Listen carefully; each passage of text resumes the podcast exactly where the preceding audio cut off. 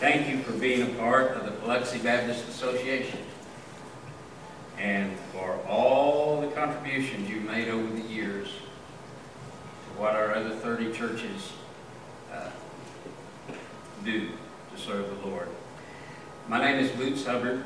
This is my forty-ninth year in the ministry. So pray for me that I make it to fifty. I'm already past fifty years of age, fifty years in the ministry. And this is my one of my close personal friends. And he's going to tell you a story like perhaps you've never heard before. Because this is all about a heart condition and how we all need to have a heart transplant. And this man has had a heart transplant. And I thought this was Pack Your Pew Day at First Baptist Church LaFontaine, so I brought six people with me to church. Can anybody beat that? Okay, we get how many of us? About a dozen. And I promised to get you out of here before one o'clock. We do want to beat the Methodists to the cafeteria. Does LaFontaine have a cafeteria? I don't think so. I was listening to Channel four News the other day, and the weather lady said, "There's rain moving into Lippin." I never have found Lippin yet. I've found LaFontaine many times. Let's pray for Dirk, because he's fixing to share with you a wonderful testimony of what God's done in his life. Gracious Lord, thank you so much for this young man and the miracles you performed in his life. And today, as he gives testimony of that, may all of our hearts be tenderized by the saving grace of your majestic Son, Jesus Christ. I pray in his sweet name, amen. Amen. This is Dirk Green, ladies and gentlemen. That's his whole family back there about midway through the sanctuary there. Brother Dirk, share with us the word testimony you got. Yes, sir. So, my name is Dirk Green. Uh, I turned seventeen last week. In June twenty-second of last year, I needed a heart transplant. Now, I'd like to start my testimony with three simple questions, two about me and then one everybody's asked at some point. The first one is, after the service, if you would like to see the scar, I would be happy to show you. uh, and then the second one, obviously, I'm wearing pretty gr- bright khaki clothes, and I have a thing for that, too. Um, that all started in the children's hospitals, because I've been in many children's hospitals a lot, and you see doctors who are saddened by having to break this horrible news to these little kids, and kids having to hear the news, and then the parents who are usually the most stressed out of the two. And sometimes something simple as a kid wearing goofy clothes can bring a smile to their face. Because the way I see it, there was a singer, you might know him, his name was Johnny Cash, the man in black. He wore the black to represent all the people going through hard times and all this. Well, I believe in this world there should be people who wear bright clothes in order to help those people go through those hard times. And now the third question that we have all asked ourselves at one point is, why me? Everyone in this room at some point has asked, I'm going through these hard times, these issues, everything in my life just seems hard right now. Why me? And I thought that question when I was eight years old. Eight years old at a wrestling practice. I was in wrestling, baseball, fixing to do football. Simple eight-year-old kid. And I collapsed at wrestling. I was rushed into the hospital, and the doctor said, ah, it's just dehydration, we can send you home. But one doctor, one doctor said, well, just in case. And you'll hear that a lot while I'm saying this testimony, just in case. Those are the most heaven-sent words, just in case. He said, just in case, there's been a heart condition that's been being brought up more, killing kids on football fields. We're going to test you for it and see if you have it. And it turns out I did. Hypertrophic cardiomyopathy. Try saying that five times fast. It took me years to get it down completely. And what that is, my heart had too much muscle. Sometimes that muscle would make it beat weird and go V F I B, and this is another big word, ventricular fibrillosis. That's what I would go through. And sometimes the ventricular fibrillosis would cause me to go into cardiac arrest, which I've gone through two times in my life. And Imagine they told me, whenever they diagnosed me, you have hypertrophic cardiomyopathy. They said, the only way to make sure you're safe is don't do anything. Can you imagine? A lot of you have eight-year-olds. If you don't have eight years, at some point you was an eight-year-old. Telling an eight-year-old to sit down and do nothing, it's it's difficult. And it was hard for me. You know, I was asking that question, why me? Why am I going through this? You know? And it took me years to realize that that simple question, why am I going through these troubles, it's a lesson. Because God shows us lessons in ways. He can't tell you directly, so you have to live through it in order to learn it. Think about all the troubles you've ever gone through. Didn't something good come out of those troubles? Something wonderful, even if you don't see it. Something good came out of those troubles. And I believe something good came out of mine. Because the best way to think about it, once again, with the eight-year-old thing, eight-year-olds, they want ice cream for breakfast. They want all this. And you have to tell them, no, you can't have that. That's that's bad. They don't understand why you won't let them have the ice cream. They just know it would be easier, tastes good. But you know it's for their benefit. And one day they'll realize that because they lived through it. And then they'll teach it to their kids and so forth. And that's what God does with us. He wants us to learn that lesson. And throughout the years, I've went through many episodes of E F I D. But the very first episode I ever got was in eighth grade. It was science night, and I was volunteering for a few of my classes, just running around. And my mom picked me up. I got in the car, and I realized I didn't have my backpack. And I said, I'll go back in and get it real quick. It won't just be five minutes. And she said, well, just get it Monday. You know, no big deal. Once again, well, just in case, I'll go get it. The second I shut that door, I blacked out. I believe right in that moment, God put me in his hands and he showed me the right way. What happened was I walked through the school, found my backpack, and then people watching said I was looking through it for my phone, and then I collapsed. Right in front of the nurse and a C P R certified teacher. The nurse ran and got an A E D, and the teacher started doing C P R, and I was saved that night. I was brought back to life. I went through cardiac arrest. I was in the hospital for a few weeks, and they told me I would need an I E D in my chest in case it ever happened again. My heart would get shocked back to normal. Uh, they told me I would probably need this surgery, uh, ablation, where they send a needle through my thigh and burn off muscle in my heart. I had three of those surgeries, three ablations, just burning off muscle. You know? And around ninth grade, I remember I was going through a lot of hard stuff. I was asking, why me? Why am I not able to go play with my friends? Why am I not able to be like other kids? I was hanging around the wrong people, doing the wrong things, and one day I had an episode. Usually with the episodes, I would, everything would go black and I would wake up in the ambulance, but this time, I, bought, I went down in a cafeteria full of people, loud noise of a high school. But when I was down, I didn't hear a thing. Instead, I saw a warmth, and I heard this melody humming. And after that, I knew everything would be okay. I knew I was in God's hands. And it was from that moment I started telling my parents. I began telling them, if something happens to me and I'm not here tomorrow, that's God's plan. If it is, then hooray! You know? And, and then I would have more episodes and more episodes. But it was after that one, at one time, I knew everything would be okay. Even if something happened to me that it wasn't here, I would be okay. It would come from something. And then, I believe it was May of last year, I was waking up for school, I was getting ready. Usually my dad waits for the bus with me, and he was falling asleep. And he said, no, I'll just stay home today. No big deal. We can maybe go get some ice cream, watch a game or something. And first I was like, sure, I fell asleep. I woke up. School bus was right outside. I thought, well, it's already here. Picked up my backpack and I left.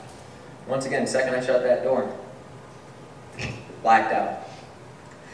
What had happened was I got on the bus, went to school, walked through the doors, and it said that I was headed towards the bathroom, it seemed like, and that's when I collapsed again.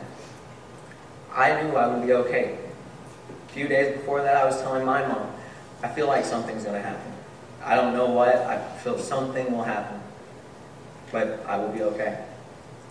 I collapsed, and once again I went into cardiac arrest. That I E D, the box in my heart, was supposed to save me six times. Something man-made shocked me six times, gave up.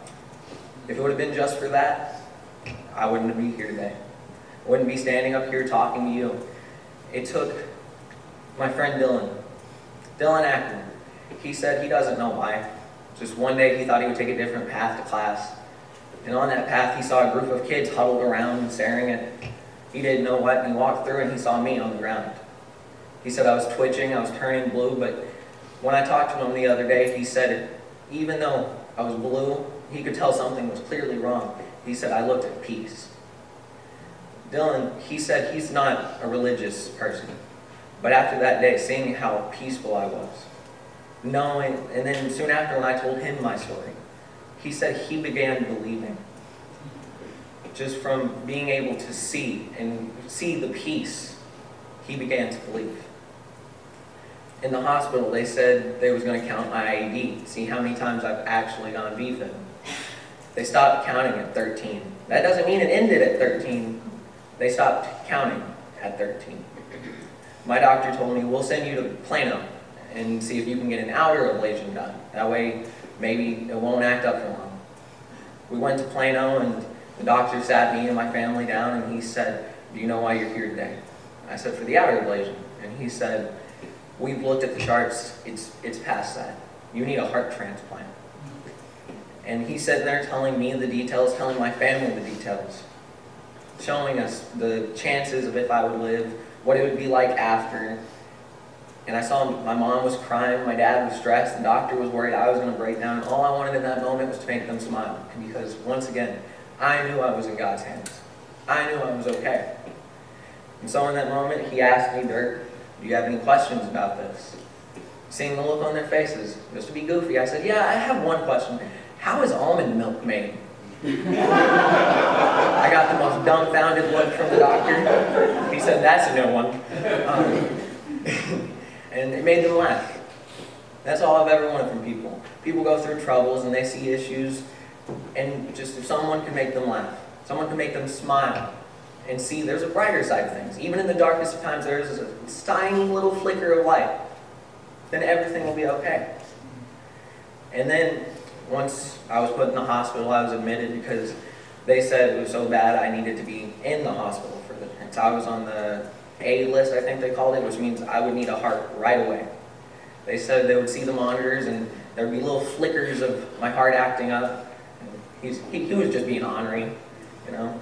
And I remember I just kept believing, kept believing, I'm going to be okay. And that's what got me through it. After the surgery for about three weeks, I remember I would have these constant dreams. I'd be awake, but I wasn't awake. I'd be, my eyes were open, I was talking, but I would be dreaming. And in those dreams, I would be walking down the hall with somebody. Because, and what's weird about this, this little part of, little snippet of my story, I wasn't allowed to walk yet. Because if you don't know this, after you have a big surgery, like a heart transplant, you have to relearn how to walk. I wasn't able to leave my room yet. And in these dreams, someone was walking with me down the hall. I said they were about my brother's age, about twenty, twenty-one, twenty-two, maybe twenty-three. We was just walking and talking together. Usually it was random things, just talking.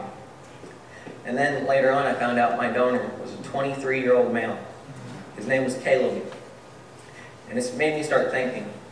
This man wrote on a note, a little donor card, saying that after he died, something good would be brought from his death. A new life. A brighter future for someone he didn't even know. And I started thinking more about that.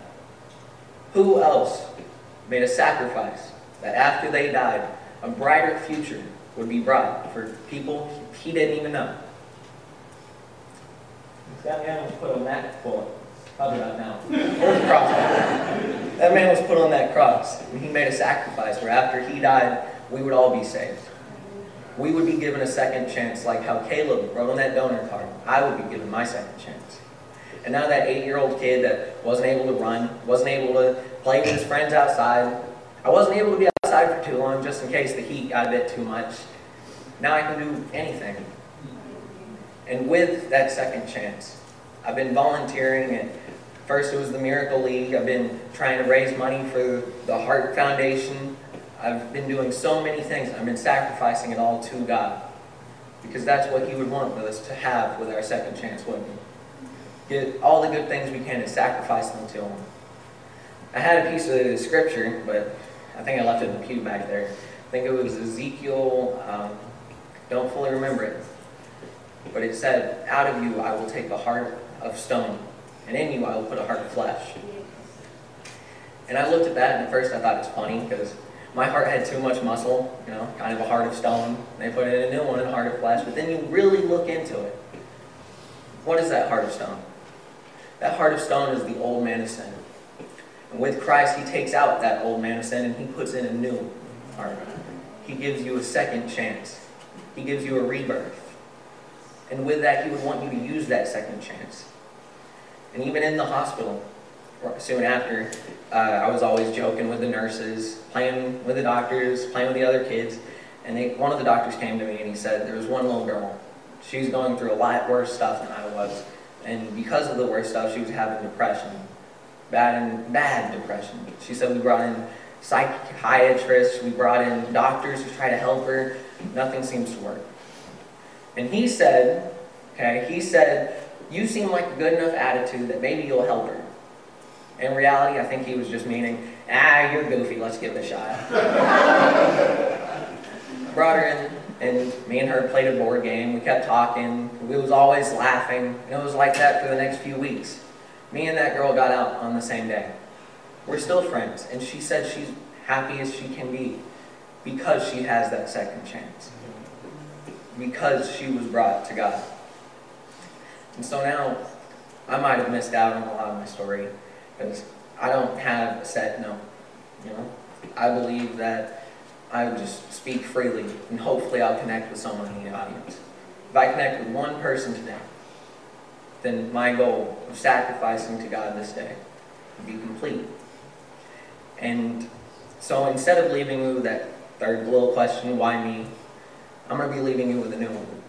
What are you going to do with your second heart? What are you going to do with your second chance? Have a good day. Amen.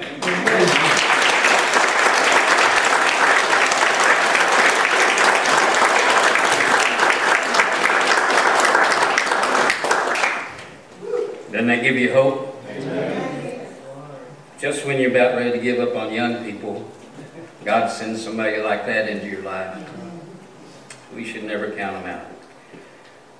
God, create a clean heart for me.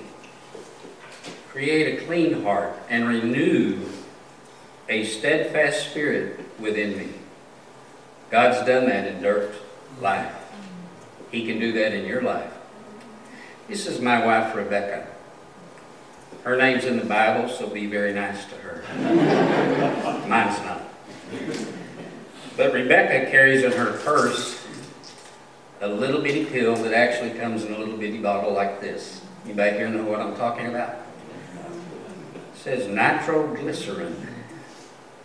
It was not invented to keep people from having a heart attack, or in the event of an attack, to let their blood flow more freely. It was invented to do damage, to blow up mountains so dams could be built or roads could be constructed. But you see, ladies and gentlemen, God can take a negative. God can take a negative. God can take a negative and make life-giving substance from that. Don't ever count yourself out. At age seventy-two, God called me to preach.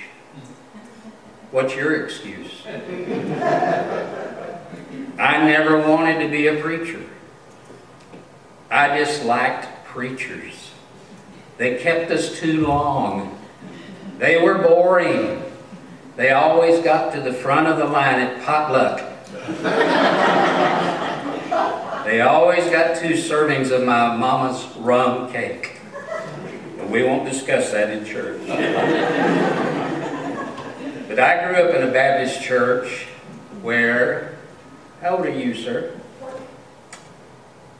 It's about how old I was when I accepted Jesus as my Savior. Then I got to do what you just got to witness. Then at seventeen, God called me into support ministries. Now let me tell you what that means. You see those two people sitting up there in the booth? That's support ministry. Playing music, that's support ministry. Putting people on radio and television, that's support ministry. That's what I did. And I thought I was doing what God wanted me to do. And then, just a little over a couple of years ago, he said, no, I want more out of you, son. I'm not done with you. I'm going to take something bad and do something good. So I began to pastor a little church down in Toler. You might have heard of it. It's called Rock Church. I got to serve with those sweet folks for a while. But we didn't have what you got. We didn't have any little precious hearts. We didn't have any young people. And now, on Saturday night, my wife and I go to a church in Tintop. Last night, how many kids, baby, were there? twenty-one or twenty-two? On a Saturday night? You think they could be doing something else? I know they could, because I'm the one who used to do those other things. There's something else. But you see, God got a hold of my heart. I used to uh, record preachers at the seminary. Well, I heard some sorry sermons. sorry sermons. And I had to sit there and listen and make them try to... Anyway, whatever they were paying me to do wasn't enough.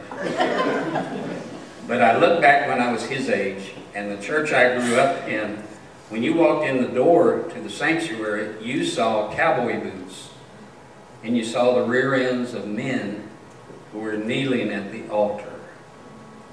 I accepted Jesus Christ because of their example to me. And I hope, men, at tonight's good time you're going to have, you have time to stop long enough and ask the Lord, do I need to change of heart? Even at your age, he might change you. He might break you up. fifty-four verses in the Word of God deal with a change of heart. He's not interested in your religion. He could care less about your religion. He wants your relationship.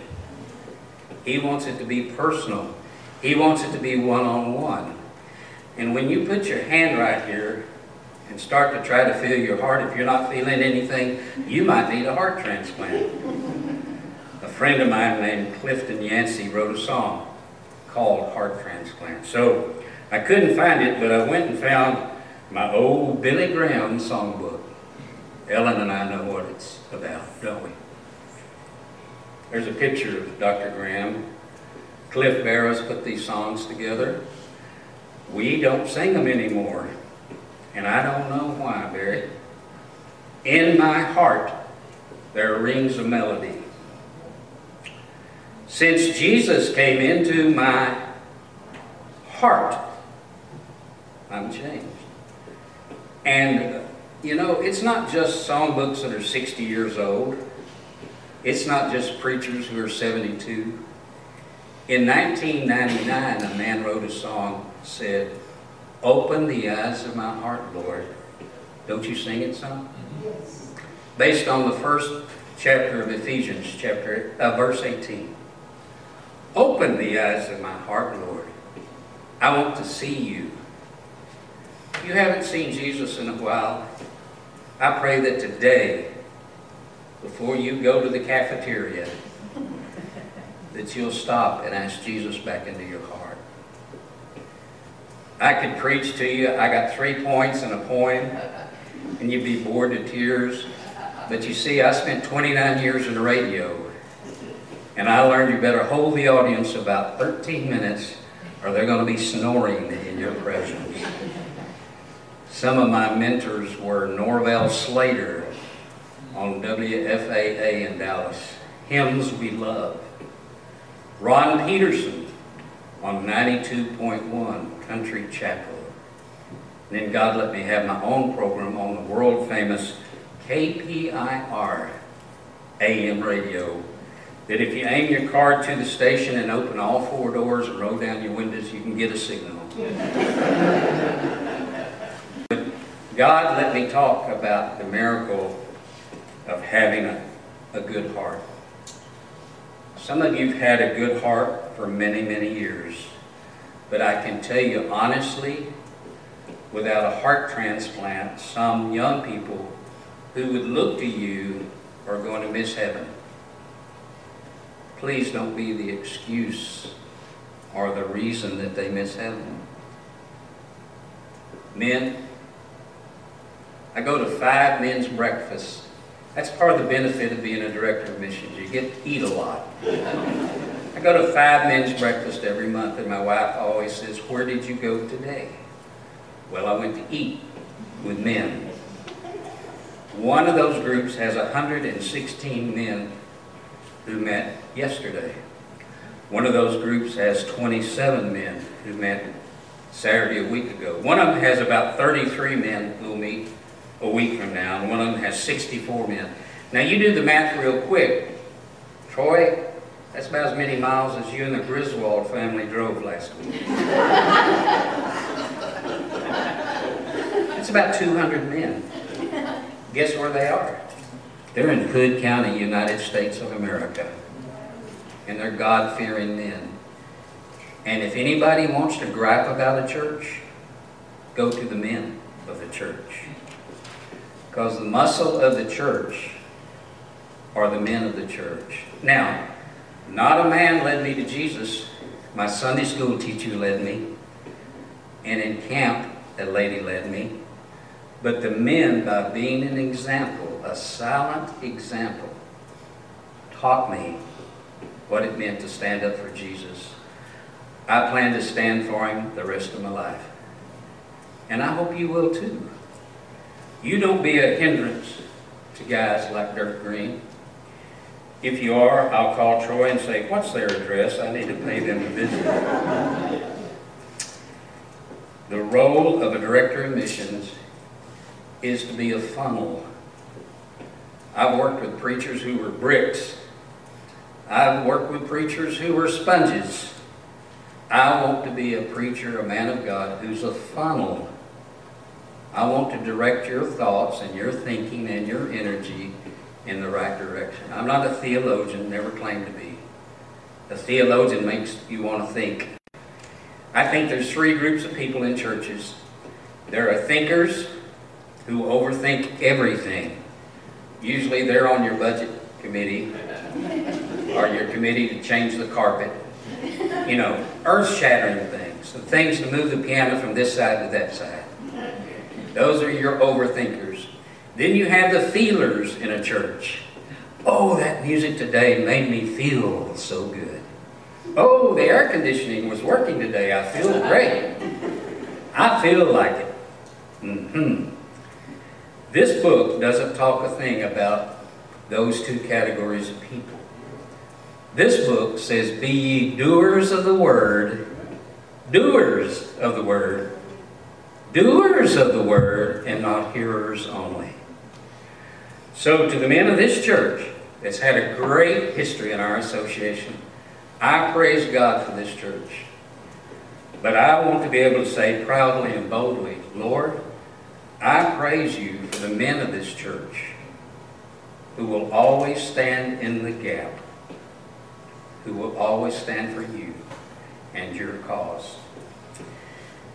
If it takes you having a change of heart, we're going to have just a minute of invitation. Ellen, would you do some magic on those keys? Brother Troy, would you come down here and stand in front of me and block me so nobody can see me to throw tomatoes? And would you all stand?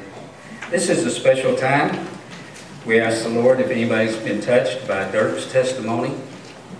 You didn't really hear a sermon except by Dirk Green today. I hope you saw a sermon by me. Be a doer of the word, please. Let's bow our heads and close our eyes. Just maybe one verse of some song you got ready, Ellen.